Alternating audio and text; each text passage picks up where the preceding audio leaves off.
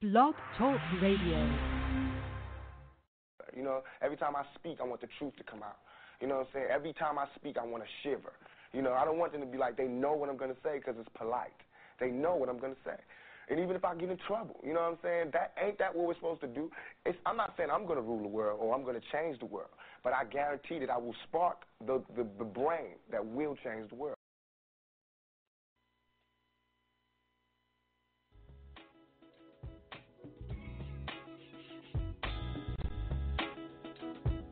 We got to have personal responsibility, political accountability, and corporate culpability. Get up, get up, get up, get up, get up, get up, get up. We must eliminate poverty. I don't care what color the person or child. Get up, get up.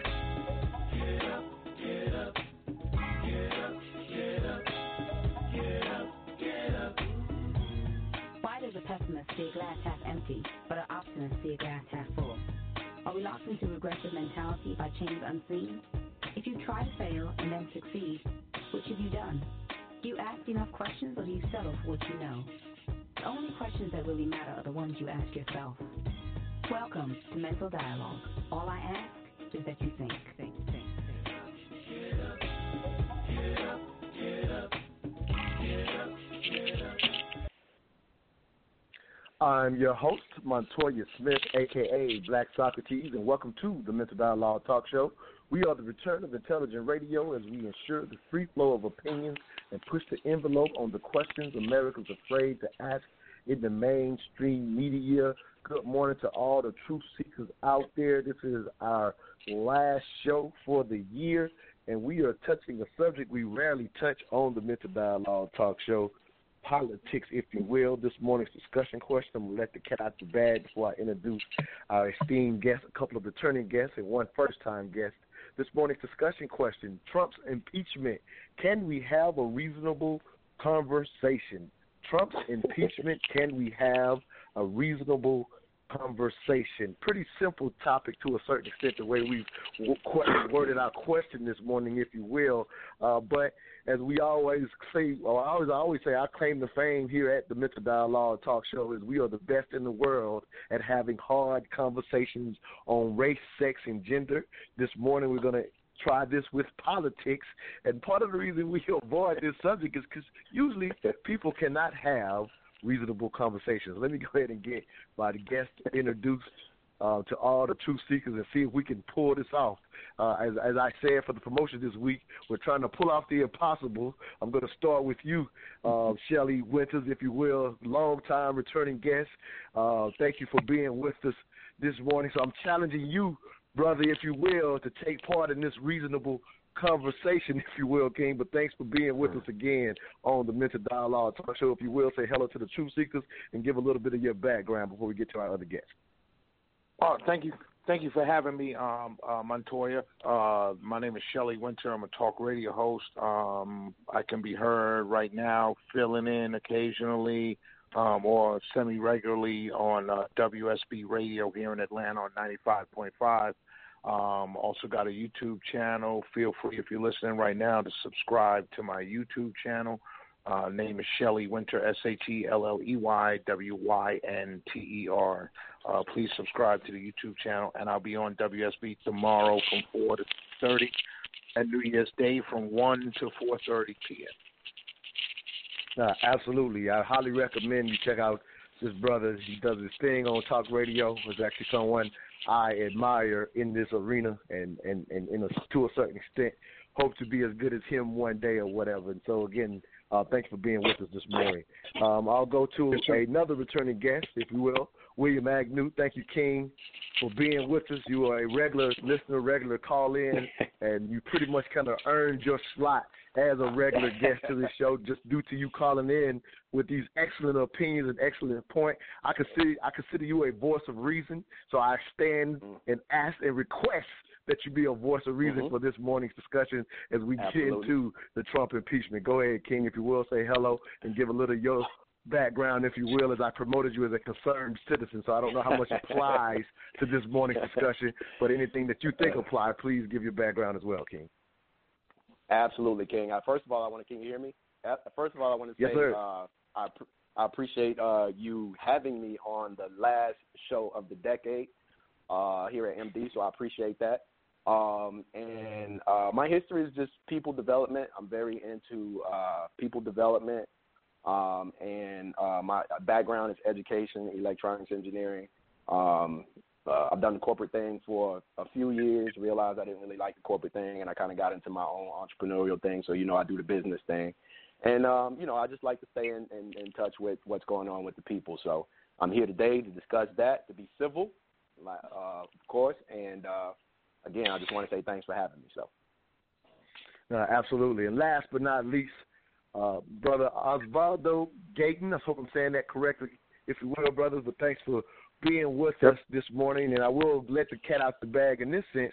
You are part of the reason that I'm actually doing this discussion. Again, we do not touch politics too often, but you wrote an amazing piece on Facebook. We're going to share some of that to get this morning's discussion kicked off, if you will. But thank you, Oz, as you prefer to be called, Oz. Thank you for being with us. And if you will, give a little bit of your background and how it may, in a sense, apply to this morning's discussion, if you will. Go ahead. Thanks for being with us. Sure. I'm Osvaldo Gaetan. I was born in El Paso, Texas. I'm a first-generation American. My parents were born in Mexico, my father in Juarez, my mother more interior Mexico.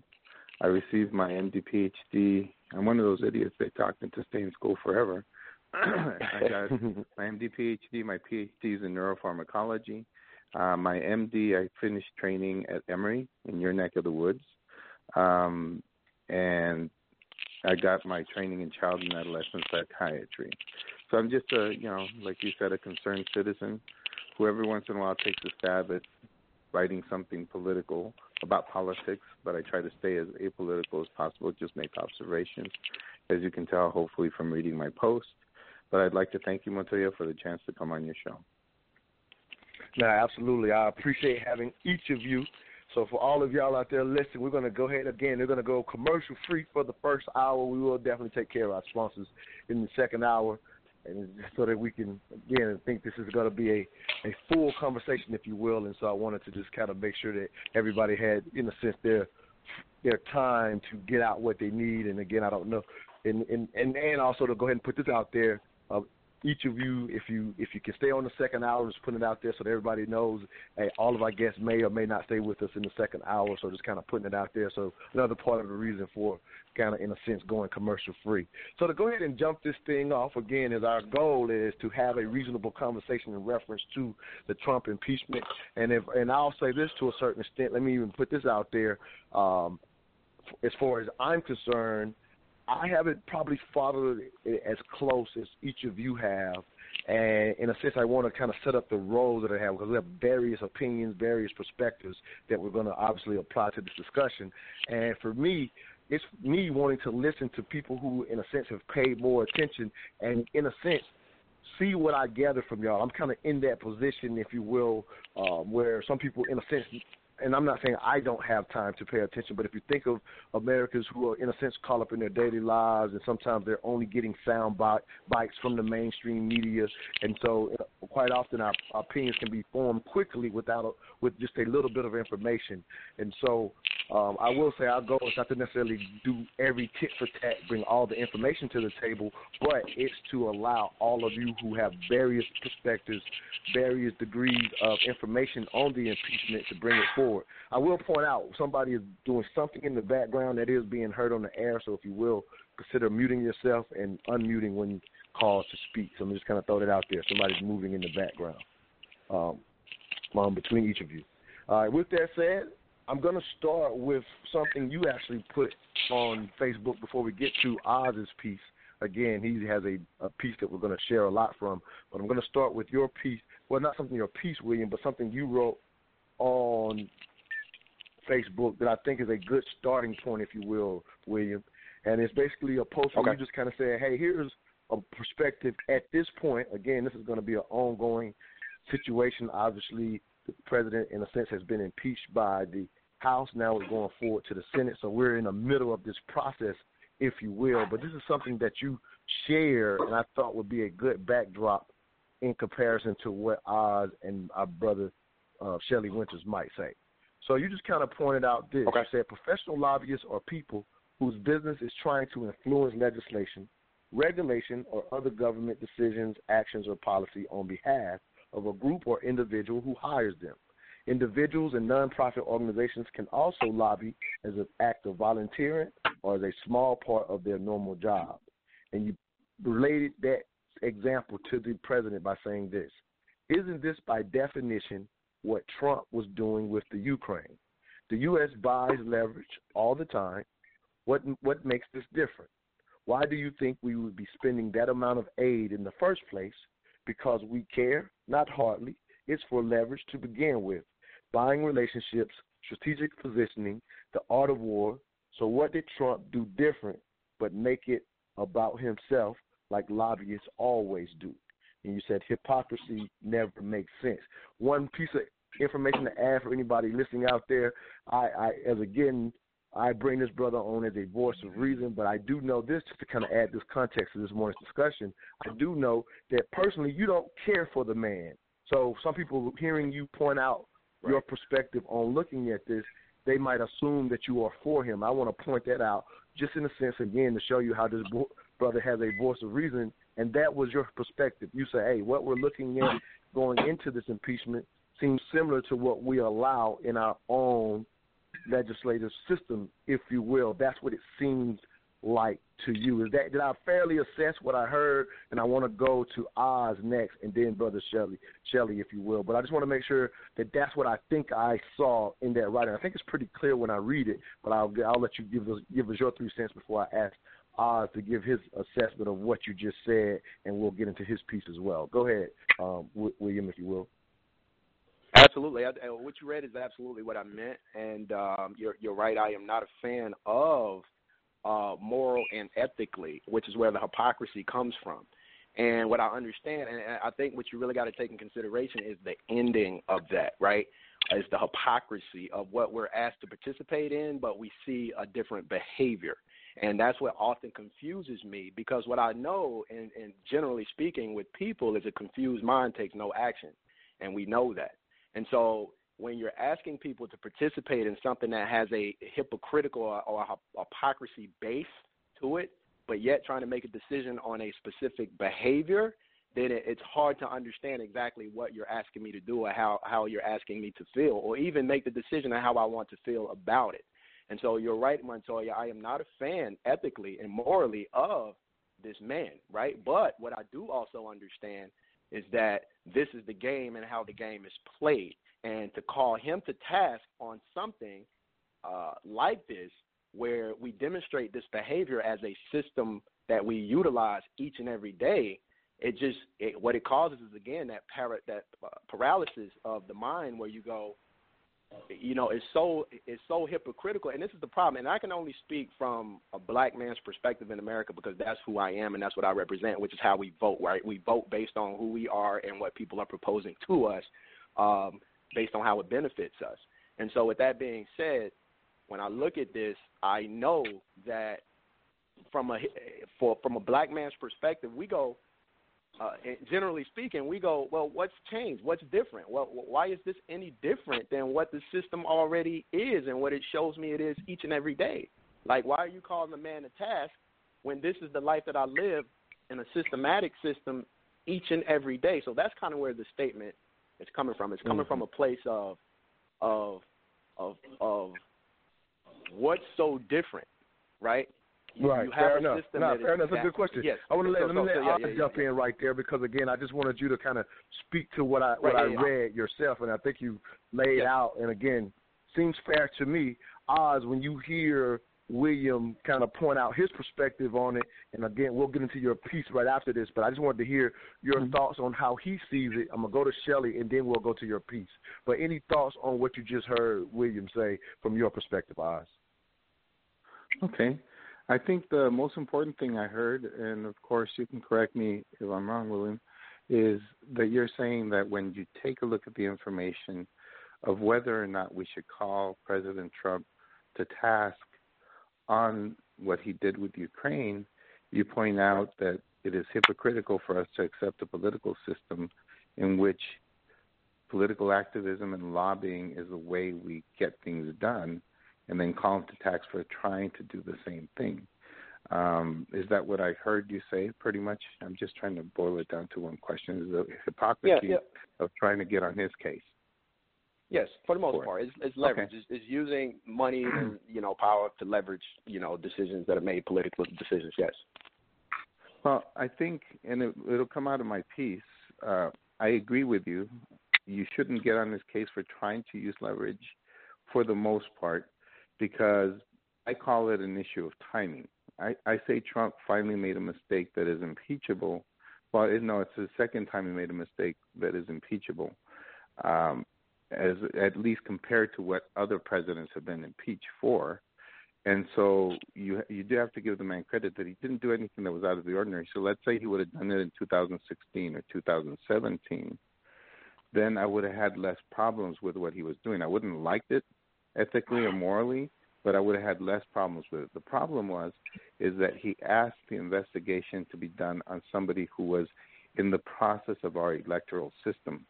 So therefore, the highest person in our country that is tasked to protect the sanctity of our democracy invited a foreign power through that question of saying, hey, why don't you start this investigation on corruption, and invited him to influence our election. And if he didn't think about it while it was going on, he should have thought about it afterwards, apologized, and then taken back what occurred.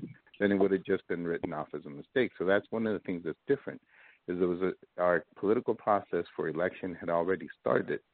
And that's one of the places where it does create a difference. The other one is the fact that he actually abused his power, and this is what's different. He did not really have the power to be doing this, because Congress had already allotted this money.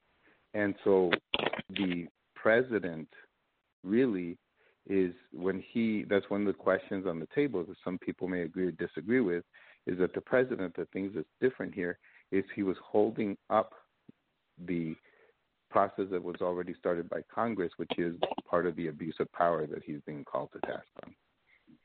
All right, let me have Shelley jump in at this point, because let me just kind of thinking I'm understanding what I'm hearing. So Billy pretty much, Williams, I'm sorry, says what's really different here seems hypocritical. I think I hear Oz saying, for the most part, he agrees. The timing of it makes it different. Shelley, if you will, what say you at this point before we get directly into Oz's piece? Go ahead, Ken. Go ahead, brother. There's several issues here. One, you have impeachment is a purely political process. The founders knew it was going to be a political process, which is why they set it up the way they did. But it's purely a political process. In Andrew Johnson's impeachment, they had changed the law the year before, set him up, and then they got him for doing something that they had just changed the law on purpose to impeach him. In Clinton's case, they set up the special counsel, which had wide-ranging power to do and ask and talk to whoever he wanted to, and ended up getting the man on perjury for impeachment. And now we're here to Trump. So this process is purely political.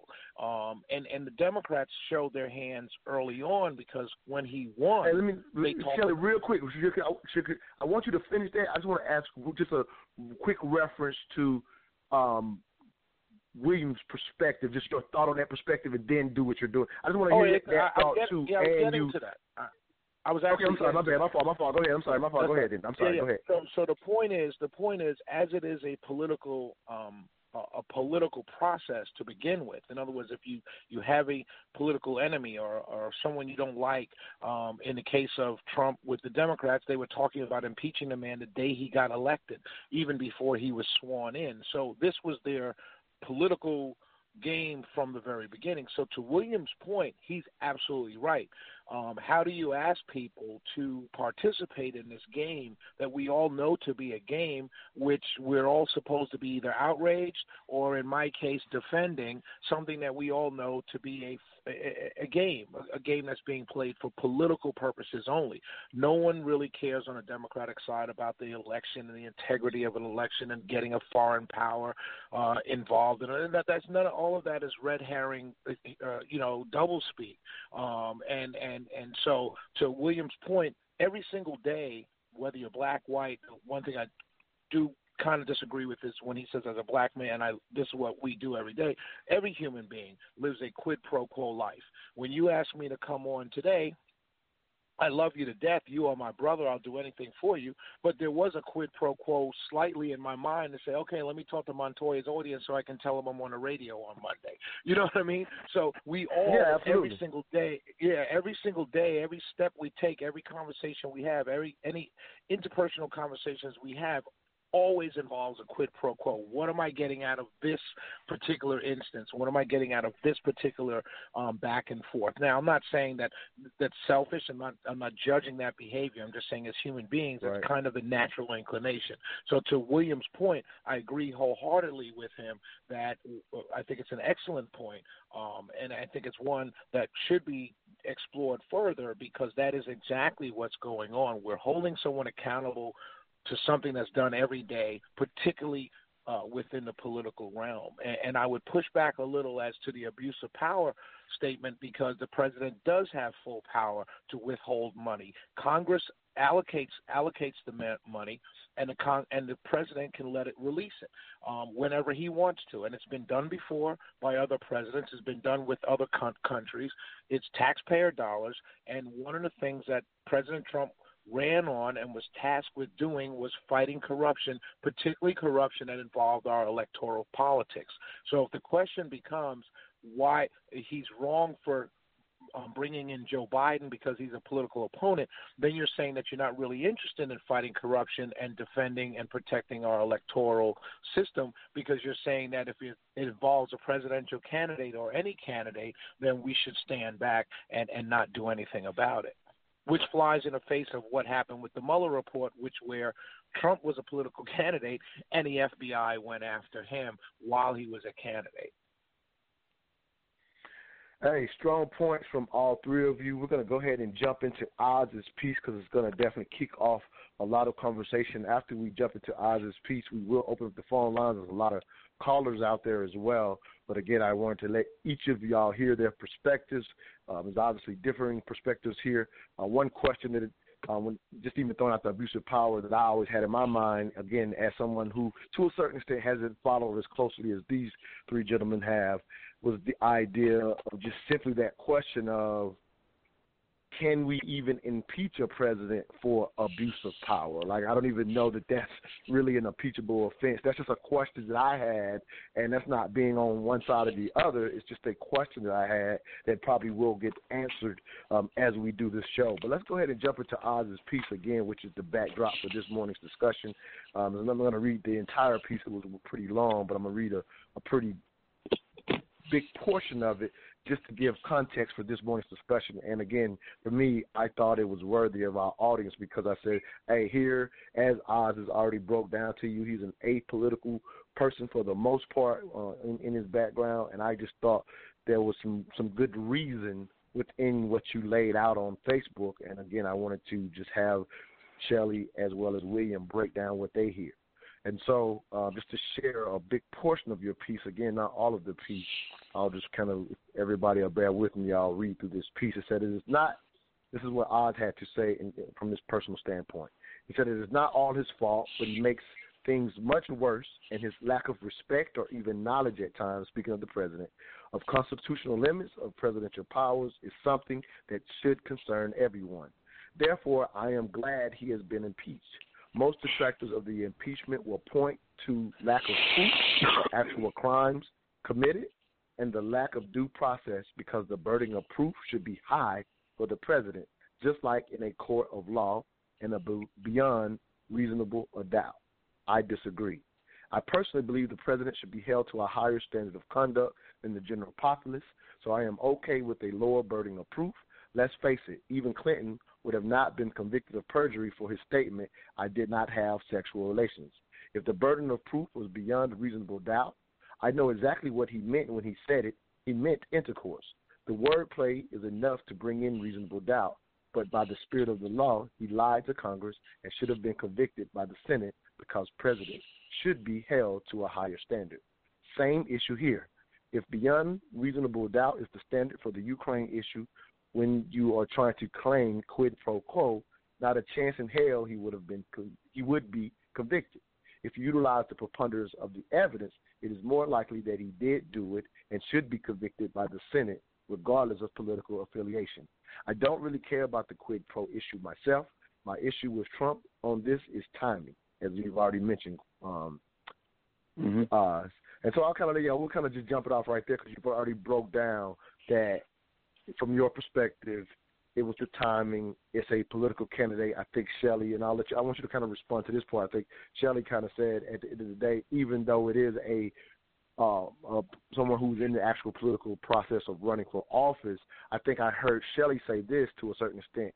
If there is corruption involved, do we back down based on timing, or do we actually go after it? That's what I think I heard Shelley say. So in a sense, hearing what you've written, just kind of sharing with the audience what you've written and jumping off at that point, what is your perspective about, hey, if there is possible corruption, does the president have an obligation to go after it almost regardless, even though it, in a sense, seems to be a conflict of interest? What would be your response to that, Oz? And you can go a little further into your piece if you will. Go ahead, King. Go ahead, brother.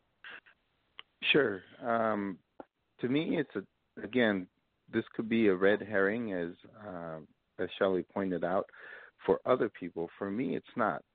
The whole issue that was brought up about Trump's involvement in Russian collusion or so forth was set up around the fact that it appears through the preponderance of the evidence that Russia was involved in trying to hack our election. Therefore, trying to figure out where that came from is a reasonable thing to do. The corruption charges should have a similar investigation process because people call me to task on my Facebook post about that. And what I turned around, I said, look, I'm not a president. I've tried to stay apolitical as possible. I, had some good political science professors. So I think I have a fair grasp of the political process and what the articles of impeachment have to say and, Federalist Papers, all that background. And to me, impeachment was set up to limit the president because where he was set up for power, it was really set up where government makes the laws and the president enforces the laws. He's not supposed to be this figure that's become more powerful over the last 50 years. It's not Trump's fault. It's almost like we've allowed the president to grow more and more power, and that's what scares me, is that since Trump got into office, he's tried to run everything like a CEO would, which is fine because he feels like that's what he was charged to do. But the United States is not a CEO. The president is not supposed to be a CEO. He is supposed to have some checks and balances. And he's been running around doing things that are going to allow future presidents to just garner more power. And that's where I think the abuse of power comes in. So when he comes in, somebody, just as a regular person, somebody should have been in my ear saying, President, right now, this guy is running for presidency and is one of your political rivals. Yes, it's your charge to go ahead and look at corruption anywhere. You are charged to do this. However, there's a conflict of interest here because of what you're doing. So if there's a conflict of interest, gather the evidence that you have, present it to Congress, and let people who are not involved in the election process in an ethical manner start the investigation if there isn't enough evidence there. And that would have been the political process he could have gone through, I think, just off the top of my head, and the other guys can correct me if I'm wrong, that would have been a political process that would have divorced him from the obvious conflict of interest that he has there, because he clearly has a lot of political gain there. And that's what I meant by the preponderance of the evidence, that there's enough evidence there of timing, of phone calls, the latest emails that just came out, that said 45 minutes after the conversation with Zelensky that he automatically puts it out there to withhold everything. It just looks extremely bad, bad enough to the point where over a preponderance of evidence, not beyond a reasonable doubt, that, you know, there seems to be something fishy going on here. But it seems fair. Shelley, I'll let you respond to that. Again, I'll just say for me, it seems fair, but I definitely want to hear your thoughts on it. Go ahead, Shelley. Yeah, the thing is to your point, he did do exactly what you said, but Congress wasn't the one, the FBI wasn't the one. None of the United States could not investigate the corruption in the Ukraine. Only the Ukrainian president, who, by the way, ran on an entirely anti-corruption platform. When Zelensky ran for president, remember, he was a comedian before he was an actor and a comedian. He ran for president purely on one issue, and that was stopping corruption in Ukraine. And so the president's conversation with him was to that end that William just stated, which was getting at the bottom of corruption in Ukraine and how it affected the American electoral in American politics. And so that's what his question, that's what his ask was, if you will, to the point of, you know, Joe Biden being involved. Again, I go with the fact timing isn't not a criminal charge or an impeachable charge. So timing shouldn't matter. Timing matters politically, and the criticisms can come politically because of the timing. But the timing should not play a part in what would be called an impeachable offense. And so that's exactly what William just stated is exactly what Trump was asking Zelensky to do. Hey, you ran on corruption. Just so you know, that was Oz. I'm sorry, Oz. William, I apologize. Mm-hmm. I apologize to both of you. Oh, that's okay. No problem. But that's exactly what he was asking the president of Ukraine, Zelensky, to do, which was, hey, investigate this corruption. By the way, this guy is also a part of it. Can you investigate what this guy's role was also? The fact that he's a political opponent has no bearing on the fact that I want you to investigate corruption. Now, does it play for him politically? Of course it does. But that's just the game of investigation. Did it play for the Democrats politically to have Russian involvement in our election? Somehow tied to Trump, which was later found to be false. Did that play to the Democrats politically? Of course it did, because for 3 years the Democrats used that as a hammer to hammer Trump with every single day. So if our argument is you can't investigate corruption if it involves your political opponent, then it has to be across the board. And I would argue that the Democrats used Russian involvement in our election against Trump for political reasons. William, voice of reason, any thoughts on what both Oz and Shelley have had to say in reference to Oz's piece? Any thoughts? I mean, from a technical aspect, these guys are definitely more involved in the technicalities of it. But what I will say in response to Oz is I agree that or I disagree that timing is not an impeachable offense, right? It's like timing shouldn't be.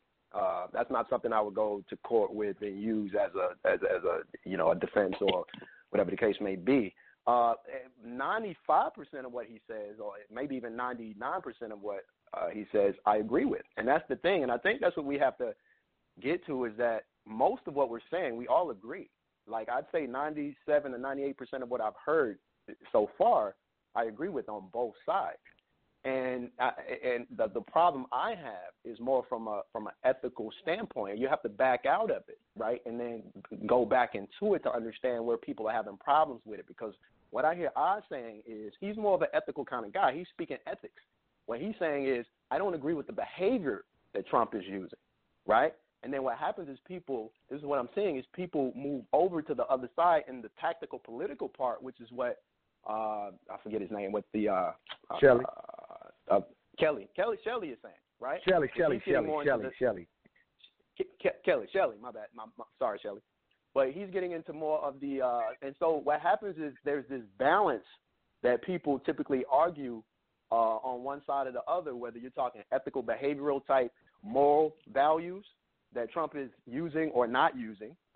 And then you're talking more about the political aspect of the technicalities and the technical art of war in politics that Trump is using.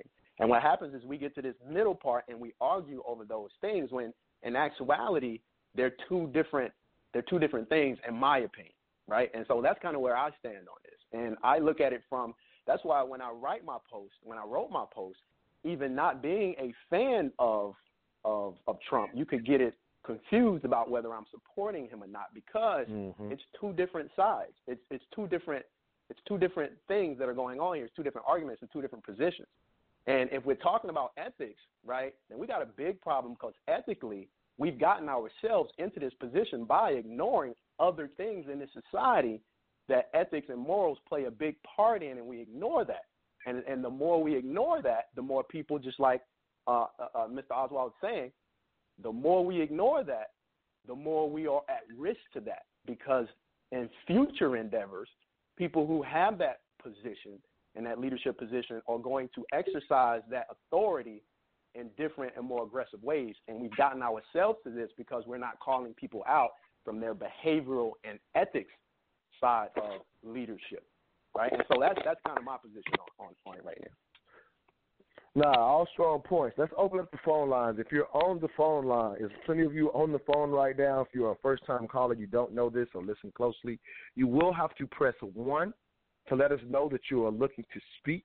You will have to press 1 to let us know that you're looking to speak. I got my brother Pionka, our number one caller, ready to get in right away, so we're going to go ahead and jump to the caller, and we'll just continue this discussion. Again, the first hour is commercial-free. So let's see what Brother Pianchi out of St. Louis has to say in reference to this morning's discussion question. Trump's impeachment, can we have a reasonable conversation?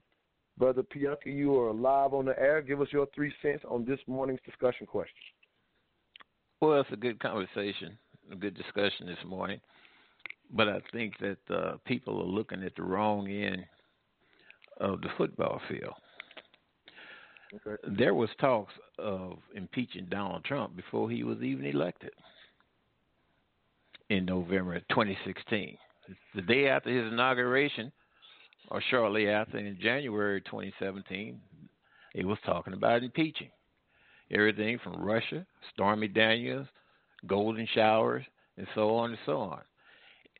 In 2018, you had a congressperson in Detroit get elected, and as soon as she was elected, Tahi, who took John Conyers' seat, first thing out of her mouth, we're going to impeach the MF, don't you know? Well, since Mueller report, Russia, Stormy, and all that was behind her, what was she talking about? So now the impeachment is about Ukraine, something that occurred in July of this year, whereas Nancy Pelosi said, we've been working on this for 2.5 years. Now, what you have there, in essence, is that you have a system where you have some powerful people, that is U.S. senators. Representatives are not powerful. These senators have been in office for a long time. They make these connections and networks around the world. I give you an example. Uranium One with Hillary Clinton and Barack Obama.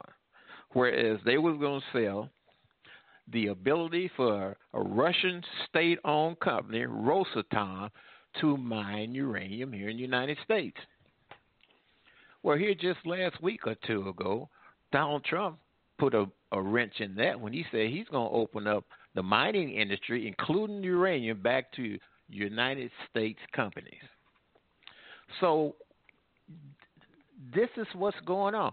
That goes against another powerful family, the Gupta family, which is based out of India. They're in South Africa. So what you have is actually a swamp that has been working against the interests of the United States overall. And just so happened, Donald Trump has came upon the scene, and he puts United States first. Well, they don't like that, because you are starting to mess with people's bread and butter. The news media, they could have investigated Ukraine. Was not the United States involved in the overthrow of Yanukovych, who was duly elected as president of the Ukraine, which has led to Vernovsky to be in power today, a comedian? We have to look at this a little bit more deeper. I don't see anything that Donald Trump has done wrong. He has a different style, quite natural. He's not a politician. He's a business person.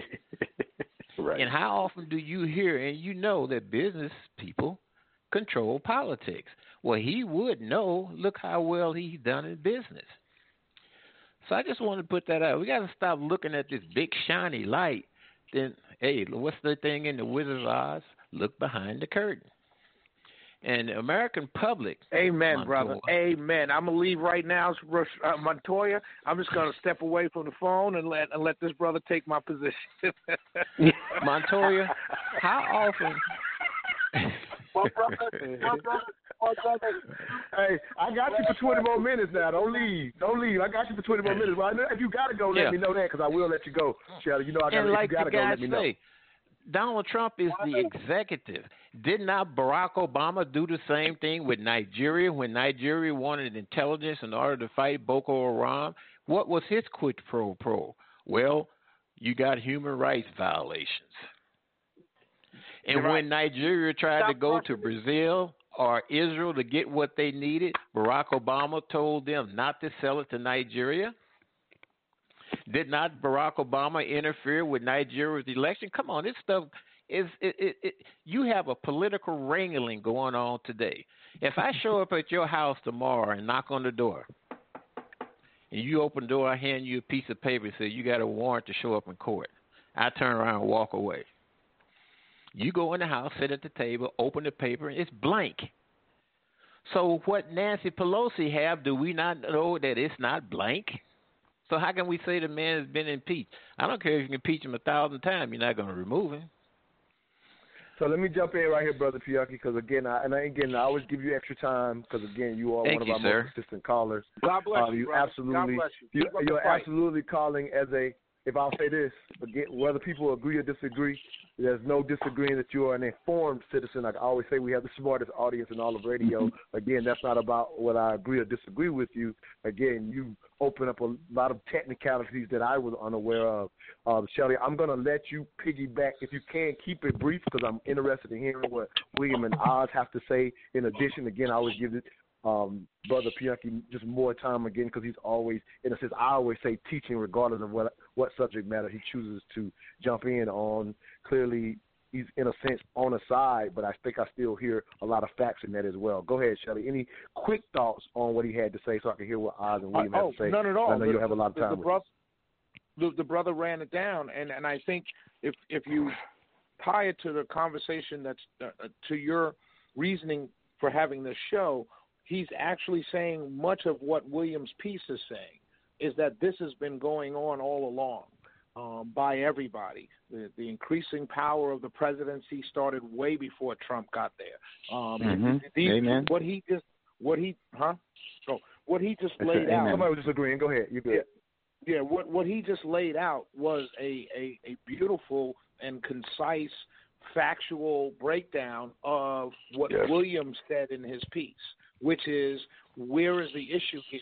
Because this has always happened. This has always gone on. So where is the impeachable offense? So I applaud the brother. Well said. All right, Oz, I'm going to let you jump in, and then we'll go to you, William, again. I'm kind of saving you, William, as our voice of reason, as you hear everybody kind of break down their perspective. Okay. So, Oz, obviously you heard that specific breakdown. I think the thing that I'm still kind of hearing consistently is some idea of ethics, but again, as Brother Pianki kind of says, this is kind of a consistent thing. But any thoughts on hearing this brother's specific breakdown of what's happened almost to a certain extent with different administrations to include this one? Any thoughts, Oz? Well, actually, you know, this big push for partisan politics where you put the president above your actual ethical duties as a senator for conviction of these impeachment actually started with Clinton.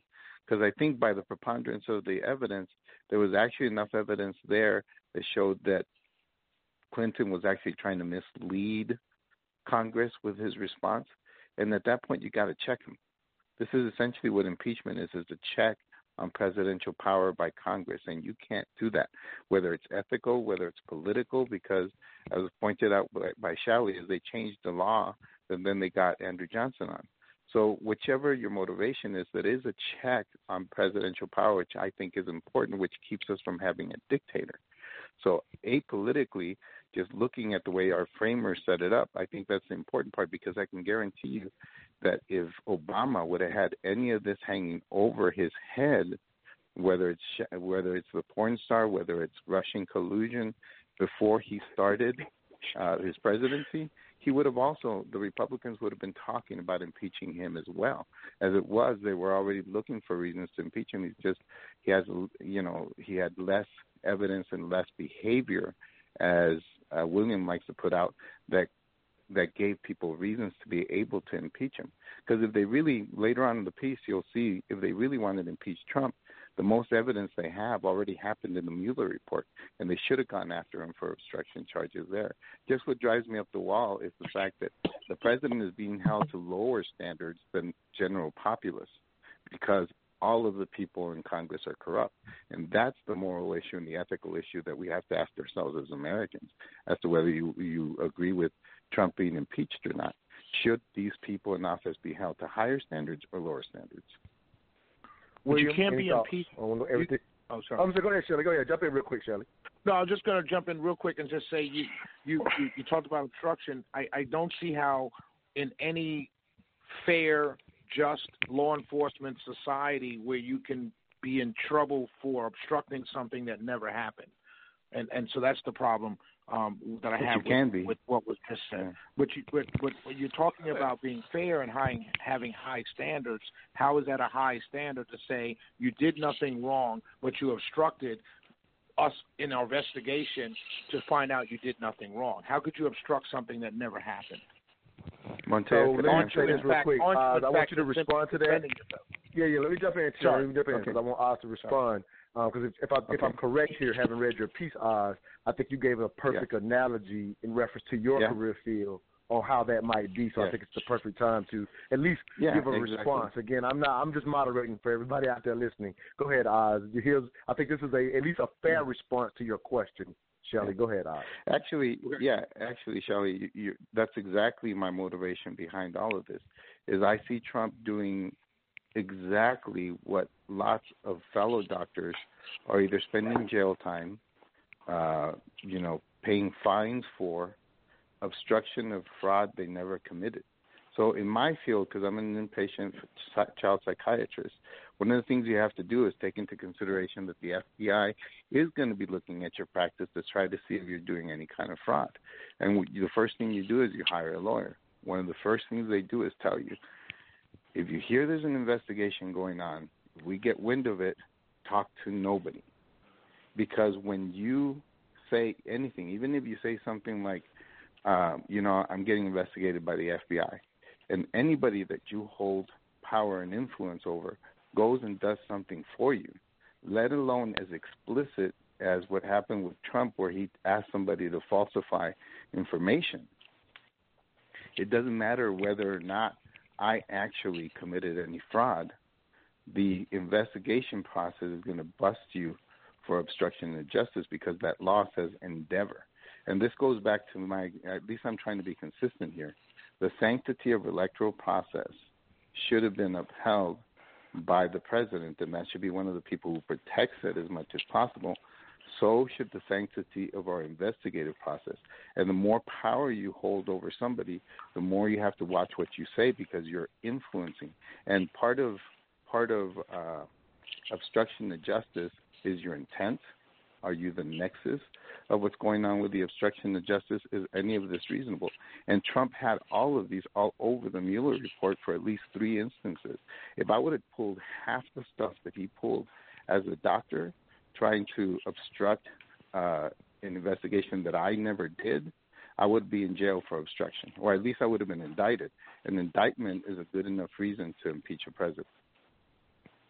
Well, can I say something? I'm gonna go to William. We got another caller as well. Okay. Shelley, you'll be able to respond before you get off. Go ahead, William. Any thoughts on what you're hearing in this back and forth? Again, you are our voice of reason this morning. Any thoughts? I agree with Oswald wholeheartedly. I think you have to have checks and balances with anybody who has this amount of authority. I mean, in business, we do that with chairman of the board or some type of entity that actually keeps those checks and balances for somebody you've elected as a authoritative figure. And so we definitely have to have those checks and balances. We definitely have to exercise them when we feel like it's gotten too far out of control, because you cannot pull that back. Once it's gone, it's gone. And the question I would ask is it too far gone already? The fact that Donald Trump had to play this game to be in the position that he is in shows you the state of the system. The only way to win is to play in the way that people are upset with from a moral and ethics issue, right? And I think the more you have this conversation, what you're going to find is you're going to keep going back to the morals and the ethics. And the further we continue to go in this direction, the more that conversation is going to be had, because without those checks and balances, every man, human being, is going to push that control, that power, that ability to influence by way of power and control.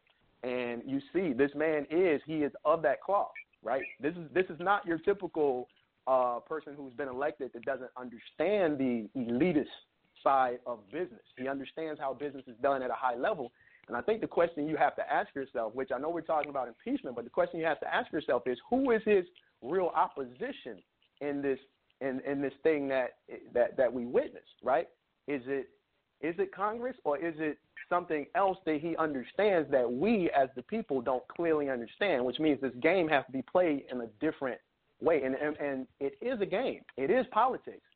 And to with Oswald, I agree with him 100%, but the problem is those checks and balances are, in my opinion, have not been consistent.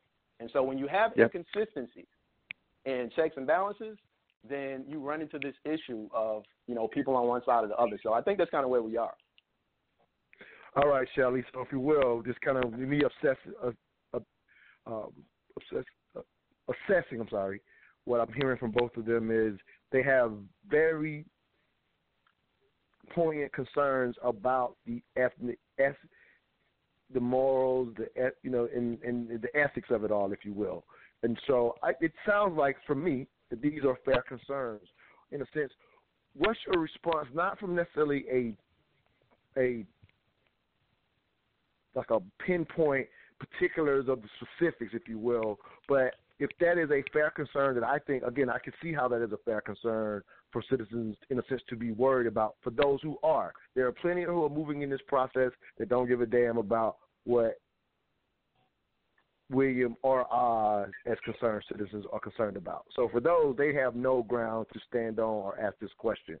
But these brothers seem to be very sincere in what they're worried about, this lack of check and balance, if you will. That seems to be a fair concern, at least for me hearing them for the first time.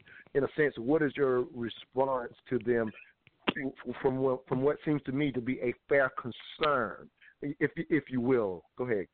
Yeah. The checks and balances are already there. The checks and balances are there every 4 years with an election. The checks and balances are already set up, built in to the system of government that we have, with a House, a Senate, a judicial branch, an executive branch. So the checks and balances are already built in. You cannot use impeachment as a check and balance. That's not the purpose of impeachment, to check the president. It's not. You can't overturn the election in a democratic, in a republic like ours. You can't say, "I'm going to check the president's abuse of power," or "I'm going to check the president's power," and he obstructed justice in let's be honest, in a frame, and he obstructed justice in a frame job, and so we're going to impeach him and overturn a duly elected president because he obstructed something that never happened, that was completely made up from the very beginning by his political enemies. That's not what impeachment is for.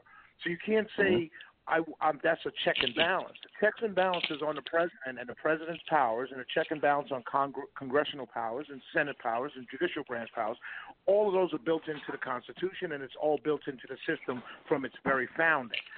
That's why we've made so much process over the course of time. Progress over the course of time.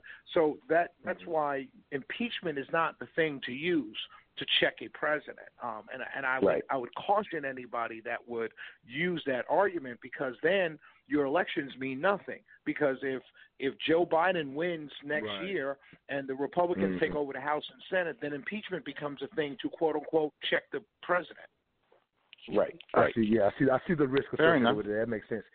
Well, I got you, Cruchetta, for at least 5 more minutes. I got another caller. Let's see what they get in. Let's see if they take us in another direction of what they got. So I'm going to take advantage of the 5 minutes I got you. So let me see what they got.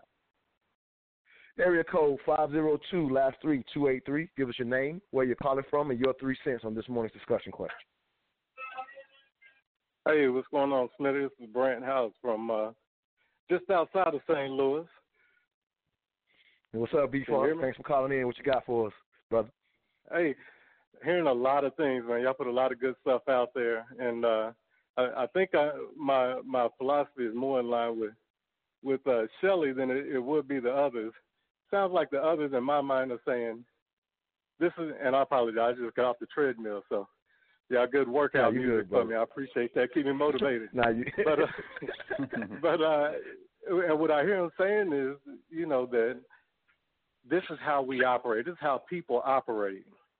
And I go back to some, and I agree with that, but I'll go back to something Shelley talked about. What are the checks and balances? That's why the Constitution has checks and balances that start an investigation as a check and balance to lead to impeachment once the investigation produces the evidence we need. So in that sense, yes, he is being human. We have checks and balances in place to prevent human nature compromising the values and expectations of our Constitution and what it was written to be. And we also have national security interests at stake. And that's a big part of what I wanted to touch on is national security is where I feel he is in most violation of in his role as president. He's disregarded and disrespected all elements and foundation of what we do to maintain our position as one, a leader of a leader in a world power, but also the beacon on the hill that other countries look up to. If we allow, such as Trump did, exonerating a SEAL for killing someone or taking pictures with one of our dead enemies on television, now we validate what other countries would like to do but might not do if we are holding ourselves to the standard that we expect. And I'll kind of leave you with this. This is kind of the decorum that I think Trump has violated from day one. Just to give a little background, retired Air Force, and my last 6 years in the Air Force, I wrote a nuclear war policy for the Air Force. And so when you heard some of those diplomats and some of the lieutenant colonel who got up and spoke in the hearing, that was kind of, I was at a much lower level. I don't want to elevate my position. I was at a much lower level, but we were all in positions making sure no matter who's president, who the politicians are, our policies stay consistent from one administration to the next. And there's something that we use. A lot to influence how we wrote our policy. And you probably remember this from 1995, Smitty, man, but it was something we learned that I didn't realize I would ever need until I got in this position, and it's the acronym DIME, D-I-M-E. And those are the elements of power: diplomacy, information, military, and economics. And all those levers move in concert to make sure that, one, we maintain our national security, but two, we are able to influence diplomacy and democracy around the world. Diplomacy, Trump went against that by violating our norms, by meeting with Kim Jong-un, talking and giving secrets to Putin, information. Our CIA and FBI and our those kinds of officials, he's totally ripped the carpet out from those folks militarily. He's he has, you know, pulled our troops out of places. Most recently in northern Syria, they're talking about, and that who did that help out? Turkey and Russia. Turkey, for the first time in decades, bought arms from Russia. Militarily, we're pulling folks out of Western Africa. Who's putting a foothold in Western Africa? China and Russia. And economically, you know, we're doing some things with tariffs and things like that that are compromising our national security. So all of that to say, those are the reasons he's bad for the position. The impeachment is based on a slip-up. There's a whole lot of things that warlords do we can't lock them up legally, but then they do that one slip-up. This is his one slip-up. He didn't do the quid pro quo for national security. He did quid pro quo for his own benefit. That's the difference in what he's done. That's the difference in what he's done. He didn't do a quid pro quo and say, if we do this, allow us to put our troops on your front line so inconsistent with our national security policy, we are right where the Russians are, and we can see every move they have. Let us put satellites over your airspace so that we can, and drones so that we can look in the right. He didn't do that. He said, investigate so that I can win. Investigate. That's not true. None of that is true. None of what you just said is true. It's true. First of all, the military people that testified were all anti-Trump. See, if you're going to be honest here, we can't have this discussion without true honesty. If you're in the military and your job is to provide provide advice for the President of the United States, you can't dislike that president personally, politically, or professionally. You have to be I think that contradicts what we talked about. We talked about let him finish. Then you'll be able to respond, Brent. Yeah, go let him finish. Then you'll be able to respond. What I'm saying is that everything that you said is not factually based. It's based on evidence provided by and brought to the news or whatever you want to call it by people that did not like the man from day one. So when you talk about if I'm going to hold up aid to Ukraine, I want the aid held up until you let me put my troops on the ground. This is a man that ran for president on pulling our troops out. One of his platforms was, we're not the world's police, America first. He ran on that. So when he won on that, he's going to pull troops from Syria.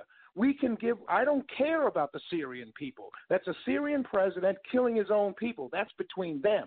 My troops should not be over there. My tax dollars should not be over there because that's a fight between them. If Russia benefits from us pulling out of Syria, that's to Russia's benefit. But I'm not supposed to be there. And if the guy ran on a policy to say, I'm not going to be there, and I'm not going to send troops over there, and I'm not going to send money over there, the guy for 30 years has talked about aid going to foreign countries that do not benefit us. He talked about that when he interviewed with Oprah. And she said famously, you should run for president. Well, this is before she claimed that he was a racist. So my point is, if a guy runs on a platform of pulling troops, of holding up aid, and then he does that, and then you claim, oh, this is all bad for the military, this is bad for national security, it's bogus. I'm sorry. So I would say that. Go ahead, Brent. Yeah, go ahead and respond. The first point that I was going to impeach that you made was that people in the military have to like the president to carry out his policy, and that's what's not true. He didn't say that, so that's not fair. That's not fair. Well, he said those individuals that were testifying. One of them was military. They can't carry out his policy. They have to like the president. He said they didn't like the president. And I said they didn't like him. I didn't say they had to like him. No, hold on. I said they did not like him. I didn't say they had to like it. So, I said in order to be military. Let me jump in. I'm going to mute you. All right, listen up. So I just want clarity so that we'll make and I understand what's going on right now. So we're trying to make sure that we are clear on each other's point. So in Shelley's suggestion that they did not like him, he wasn't making reference to whether they had to or not.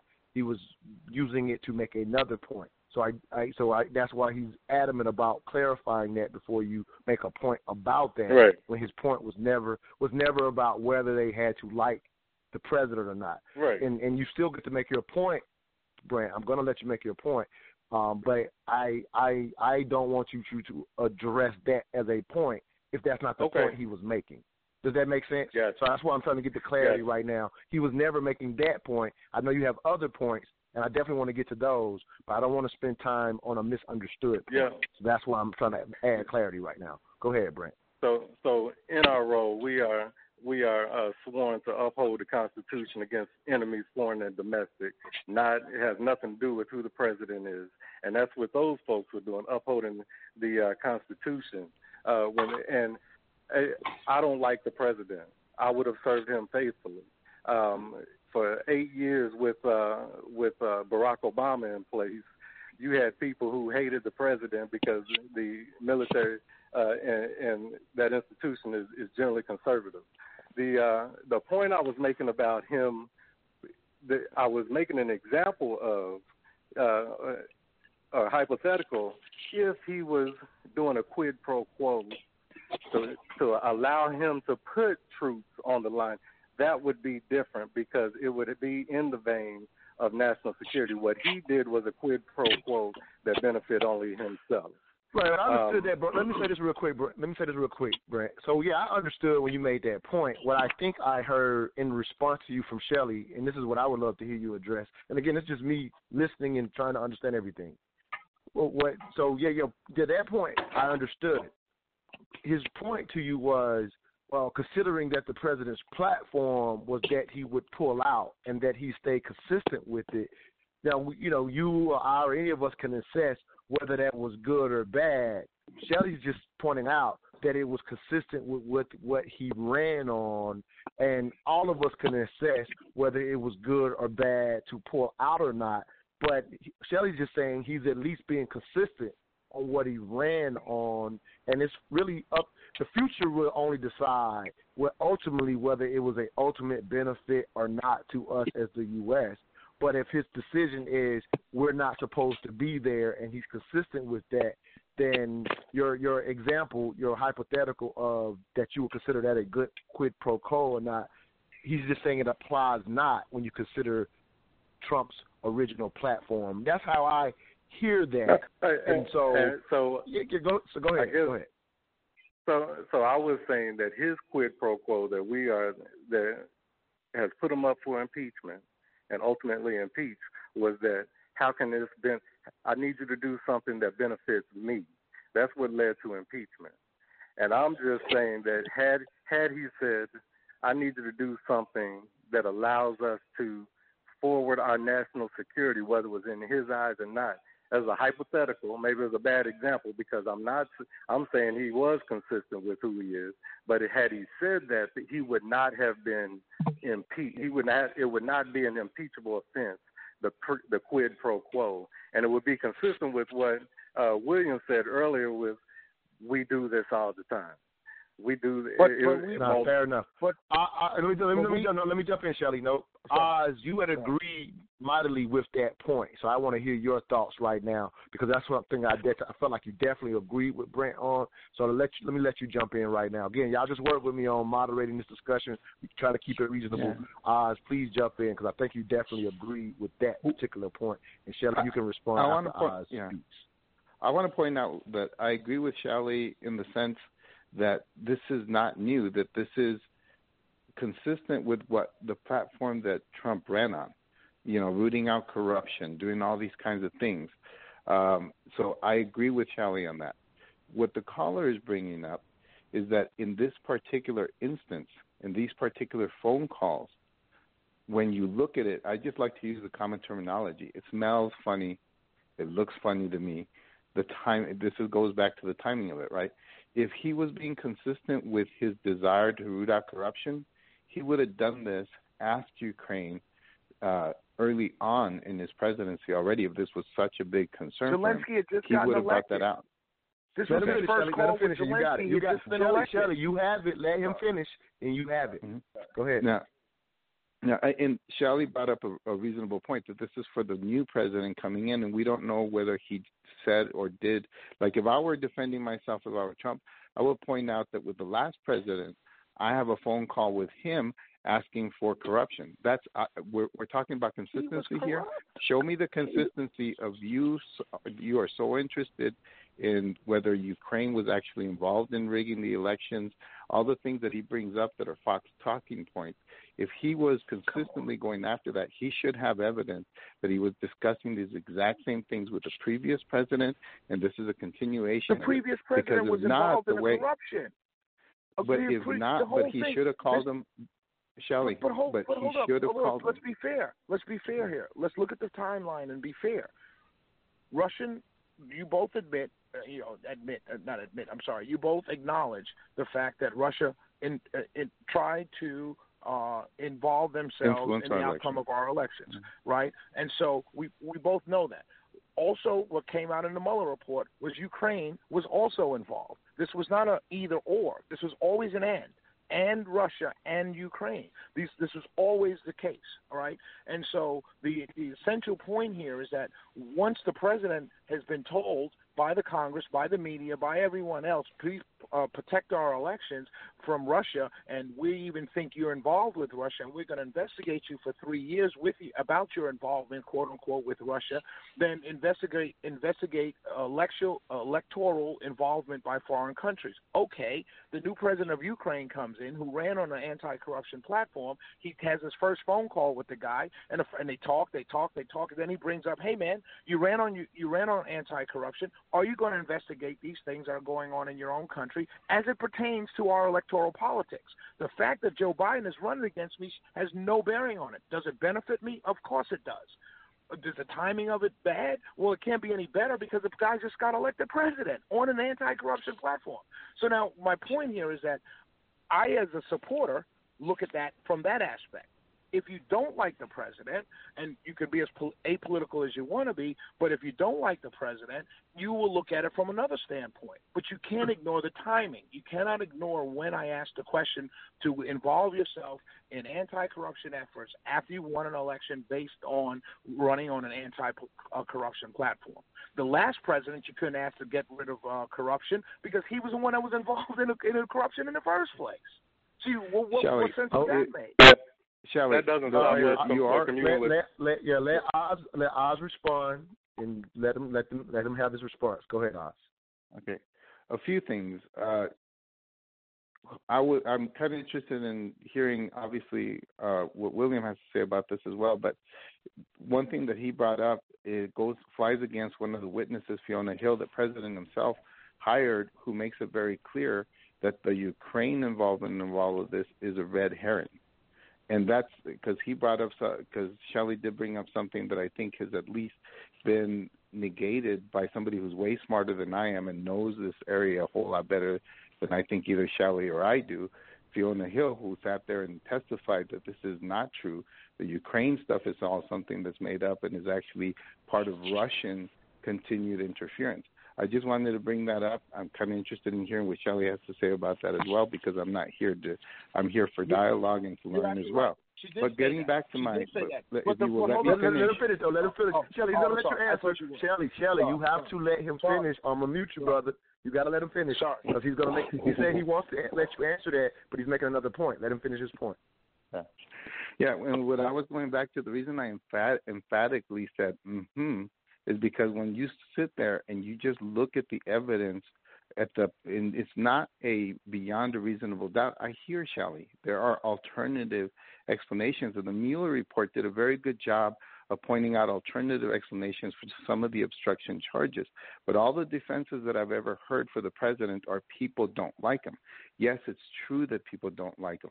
I personally, for me, it's more from a professional point of view that I think he is mentally unstable, and that puts us at risk. He's not the first president we've ever had who's mentally unstable. He's got malignant narcissism. He's not LBJ had bipolar, and if we had Facebook around him, there's no way he would have survived this presidency. I'm not saying that that's enough to make you impeach the guy. I hear you that we could get rid of him in the electoral process, but the one thing that's in my piece is I sit there and say, I also impeach Pelosi for abuse of power, and I impeach McConnell for abuse of power. I'm with William on this. The whole system is corrupt. But you cannot stop holding one person accountable just because the rest of the system is corrupt. And that's my whole point is I would have been busted for obstruction of justice as an MD if I tried half the stuff he did, and that's in the Mueller report. And the Democrats are just playing politics, because if they were really interested in upholding the law and holding the president in check, they would have gone after him for there. But the populace was not behind it, therefore they decided not to go with it. And now they thought they could get enough political backing to go after him for the Ukraine, and that's when they went after him. And I think there's less evidence for the Ukraine thing than there was for obstruction of justice to Mueller. So let me say this, and I'm going to let Brant speak up because he's on a crazy caller, so I'm going to let him get one last thought. What I think I'm hearing, listening and learning, and from God, again, y'all have paid more attention to this than I have. So I hear where you're being, in a sense, what your consistent issue is, Oz, and as you said, you would apply it to, as you said, Nancy Pelosi and others. What I think I hear Shelley saying to a certain extent is, while you might like to use impeachment in this manner, it's not how our system is set up to use it, and it is, and there's much more at risk. And I don't hear Shelley saying that his defense is, well, the whole system is corrupt. Like, that has not been his defense. I do want to throw that out there. That has not been his defense. So I just want to kind of make that real clear. That has not been his defense. But the way you would like to use this, whether we like it or not, possibly puts the whole system at risk. At least kind of how I'm assessing this. Grant, I'm gonna give you one final thought. We do have another caller. I'm gonna give you a thought. Shelley will get to respond. Then we'll go to the caller. And I want to be respectful of any of your times. William, we definitely give him a thought as well. So just kind of work with me as we make this happen. Grant, you will get one final thought, and we'll have to let you go. Go ahead, brother.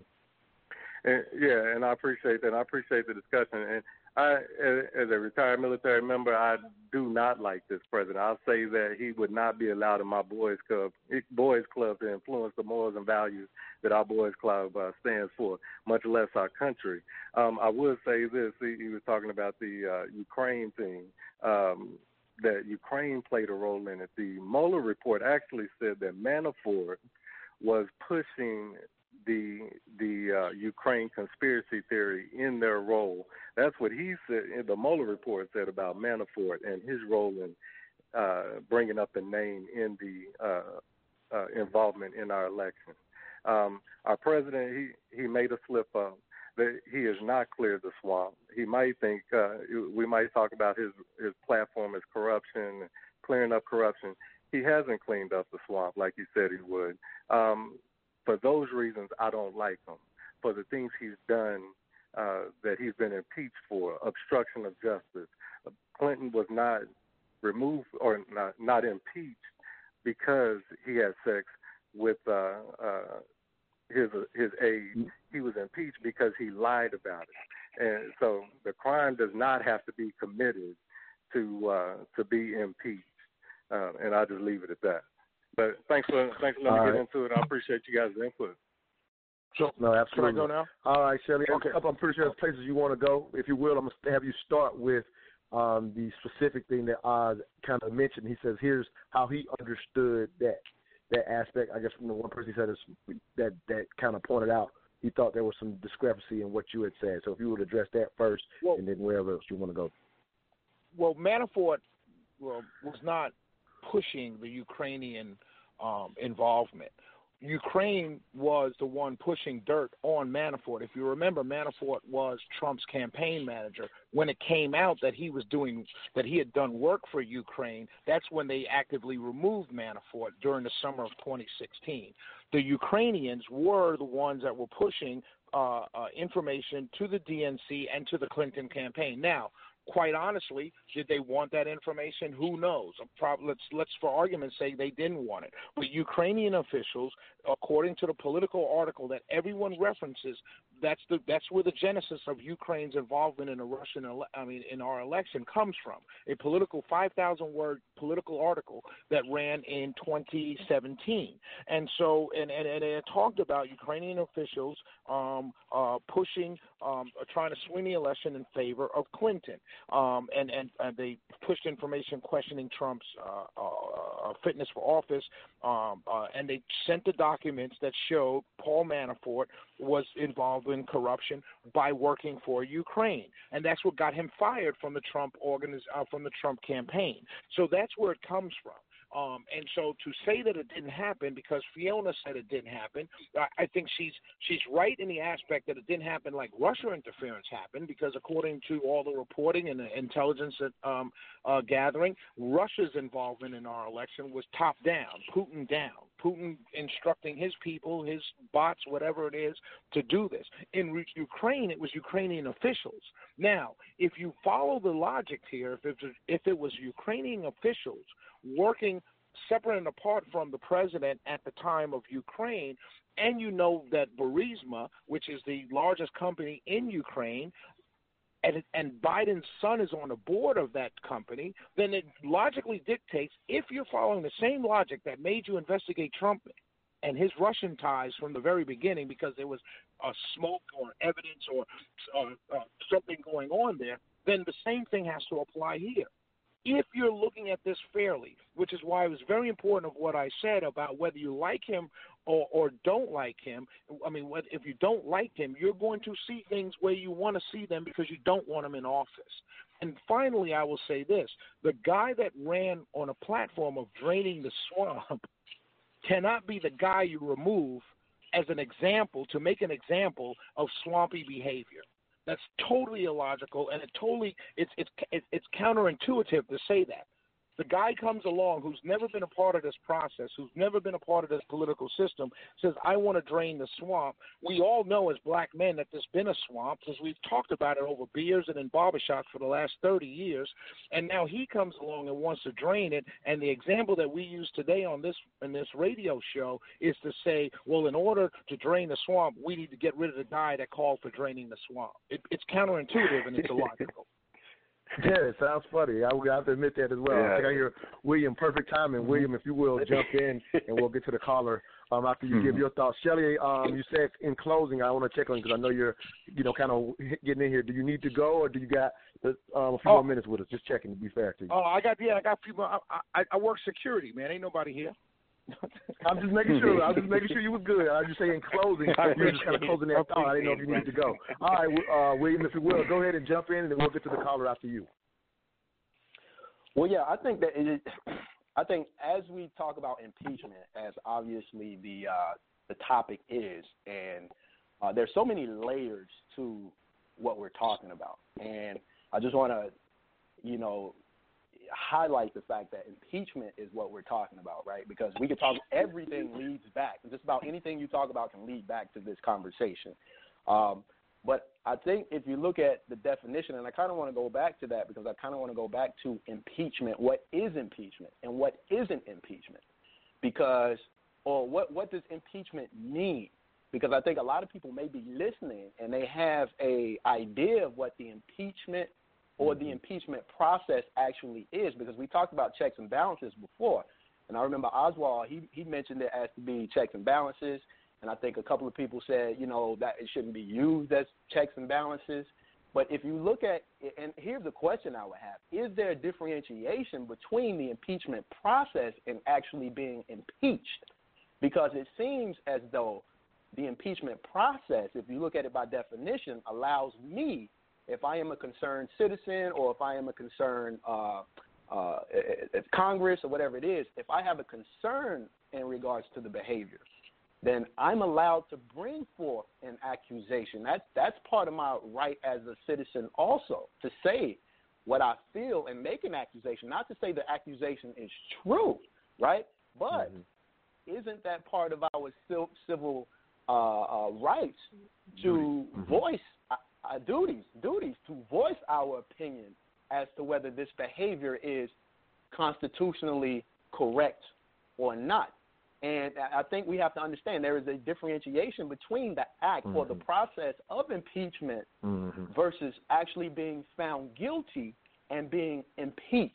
And I think a lot of people use both in the same argument, and there can be some confusion there about what the checks and balances are versus what they aren't when you use the word impeach. Does that make sense? No, it's very clear. I mean, let me tell you, running back to you. Right? Yeah. No, if you've got more thoughts, then finish. You're making sense. If you have more thoughts, go ahead and continue. Yeah. Well, I just want to get back to the title of what we're talking about, which is obviously being impeached, because again, we can go all over the place in regards to the layers that this, that how we got here, right? How do we get to this place, right? There's several different ills in society that demonstrate this same power obstruction and power abuse. We could talk about, Colin Kaepernick. We could talk about police brutality. All of that is the same principles of abuse of power, right? Authority, being checked, being called to task. There's a lot of different examples that we can use to make the same alignment and analogy. But when we're talking about impeachment, obviously that's very specific to the president, and that is the title of this show. And discussion. So I think this discussion, and I think it may do some people who are listening some justice to be clear about what impeachment actually is and what it isn't, because I've seen many people use it, multiple different ways in terms of what the result of the impeachment. No, it makes a lot of sense. Let me jump in right here, and let's get to the caller. But yeah, let me jump in. I think what you're doing is very necessary. I agree with you pointing out that distinction, and this is how I clearly understand it. And if I'm wrong, you can correct me. If I'm right, we'll go to the caller. Okay. You're trying to make people understand, since those two things are actually different. The process to start an impeachment versus what impeachment actually is, you're trying to make sure that as people even listen to us dialogue, that they understand which part of that process we are dialoguing about. But if you convolute the process versus actual impeachment, then you can think it all goes together and come out with a wrong understanding of what's being discussed. Even in this discussion, as you said, the point of this dialogue is about the impeachment itself. So I think that's what you're attempting to clarify and make sure that we're not, in a sense, leaving even the audience by not clarifying which point that we're in when we're having a dialogue. For example, what Oz and Shelley was just dialoguing about.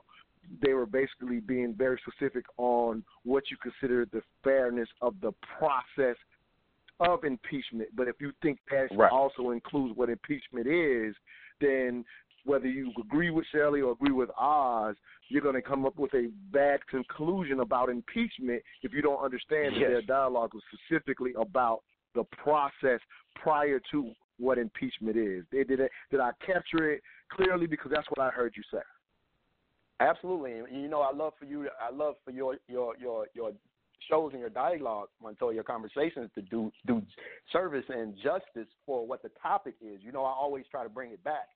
And I think to not be clear on that, and actually clarify, I think it does a big disservice to our entire dialogue and entire conversation. No, absolutely. I appreciate you distinguishing that. And so, clearly the dialogue Oz and Shelley was just having was specifically about, as he said, our civic duty to possibly bring forward an impeachment, whether that be by representative or even maybe as a citizens we are allowed. So the fairness of that is not the impeachment process itself. And that is clarity that we needed to bring to this discussion, and I appreciate you for that. Let's go to another caller, and let's see where we go with this. Area code 678, last 3306. Give us your name, where you're calling from, and your 3 cents on this morning's discussion question. President Trump's impeachment, and we have a reasonable discussion. Go ahead. Thank you very much. I enjoy this conversation. This is Tennessee calling from Atlanta. Several gentlemen indicated what Trump did or what Trump is accused of is not impeachable. But I want to go to the Constitution, Article 2, Section 4, and it provides the President, Vice President, and all civil officers of the United States shall be removed from office on impeachment for and conviction of treason, bribery, or other high crimes and misdemeanors. So that falls under those crimes. And the President of the United States attempting to use his power to coerce a foreign leader to harass and discredit Joe Biden, one of his political opponents, that in itself is a personal benefit he's trying to do. This is not, he's not acting, just as the previous caller indicated, he's not acting for a favor for a nation or anything like that. He was trying to benefit from it. And we know that quid pro quo is against the law, and we know that it's a favor for a favor. So there's no question about that. A person who's working for a corporation does the same thing. That, too, is against the law. So this is nothing ambiguous about the law.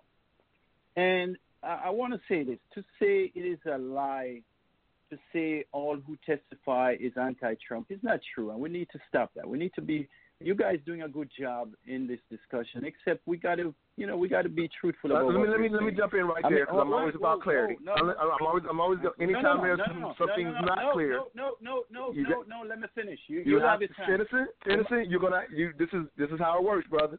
So okay, all right. So you got it. Again, I'm not going to stop your point, but I'm always going to jump in for clarity. So what was not said was that all that testified were against. That was not said on this show. What was pointed out was the particular people that testified. It was clear based on their backgrounds that they were. So that is not suggesting that everybody is. That it was particular about what the discussion they were having. That caller was a military member, and he was talking about other military members at the time who were testifying during the administration. So nobody on this show has made the point that all that testified against Trump were against him. So that's the only reason I'm addressing you, because your point was going to be about that, and that was never said on this show. So I always do clarity when somebody misunderstands a point that was made. But I would like to ask you a question. I'm sorry to cut you off, but I want to ask you a question about your first point, and then you can get to your second point. I'm going to let you get everything out, but I want to ask a question about your first point. Okay. I'm going to let you get everything out. I just want to ask you a question about your first point. Now, what I think I've learned, just again, I'm moderating this show, but I think something I've learned in the first hour was when you broke down the definition and that you said that quid pro was illegal.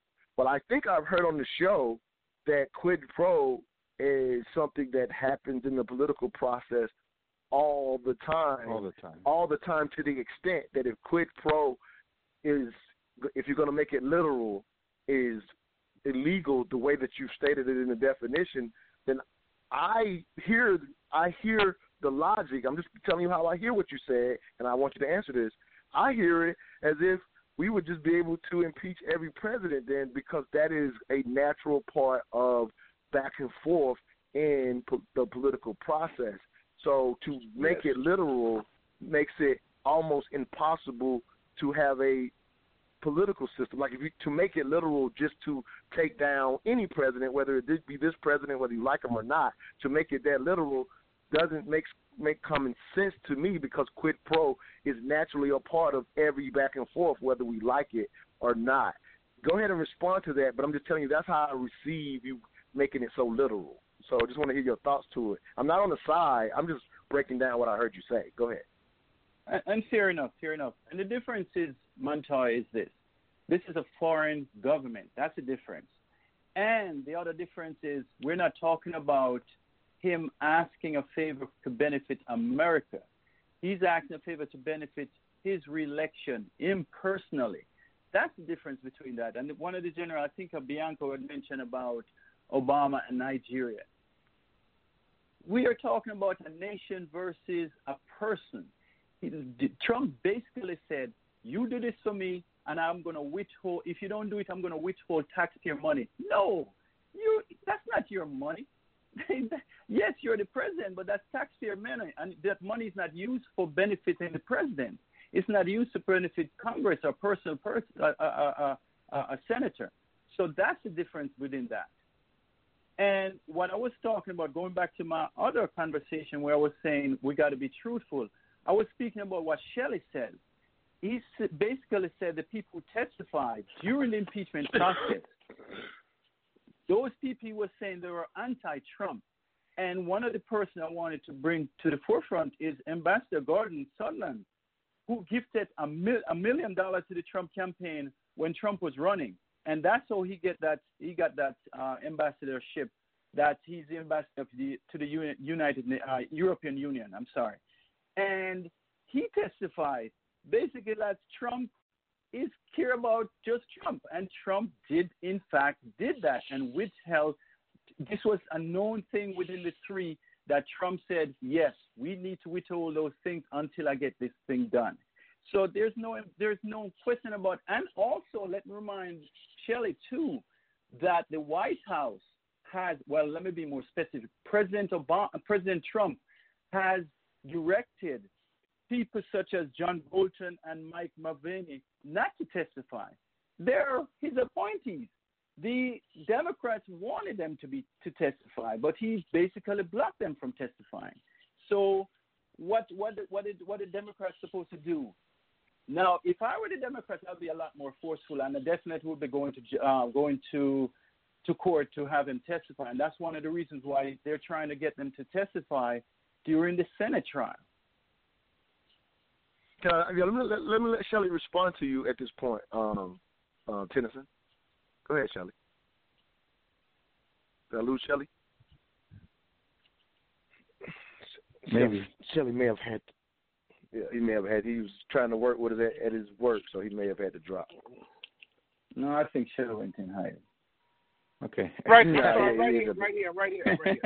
Oh, he's back. Oh, Shelley's back. Now go ahead. Go ahead, Shelley. So any response to what our caller Tennyson has had to say? Go ahead.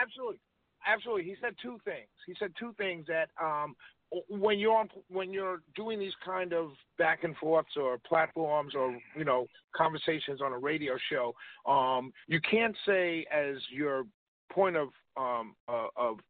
you're making your point to say he basically said, you know, Trump didn't basically say to Zelensky, do this for me, and I'll go attack Biden, and I'll give you your money, which is the taxpayers' money. He specifically asked Zelensky, quote unquote, to go after public corruption in Ukraine and how it affected our elections.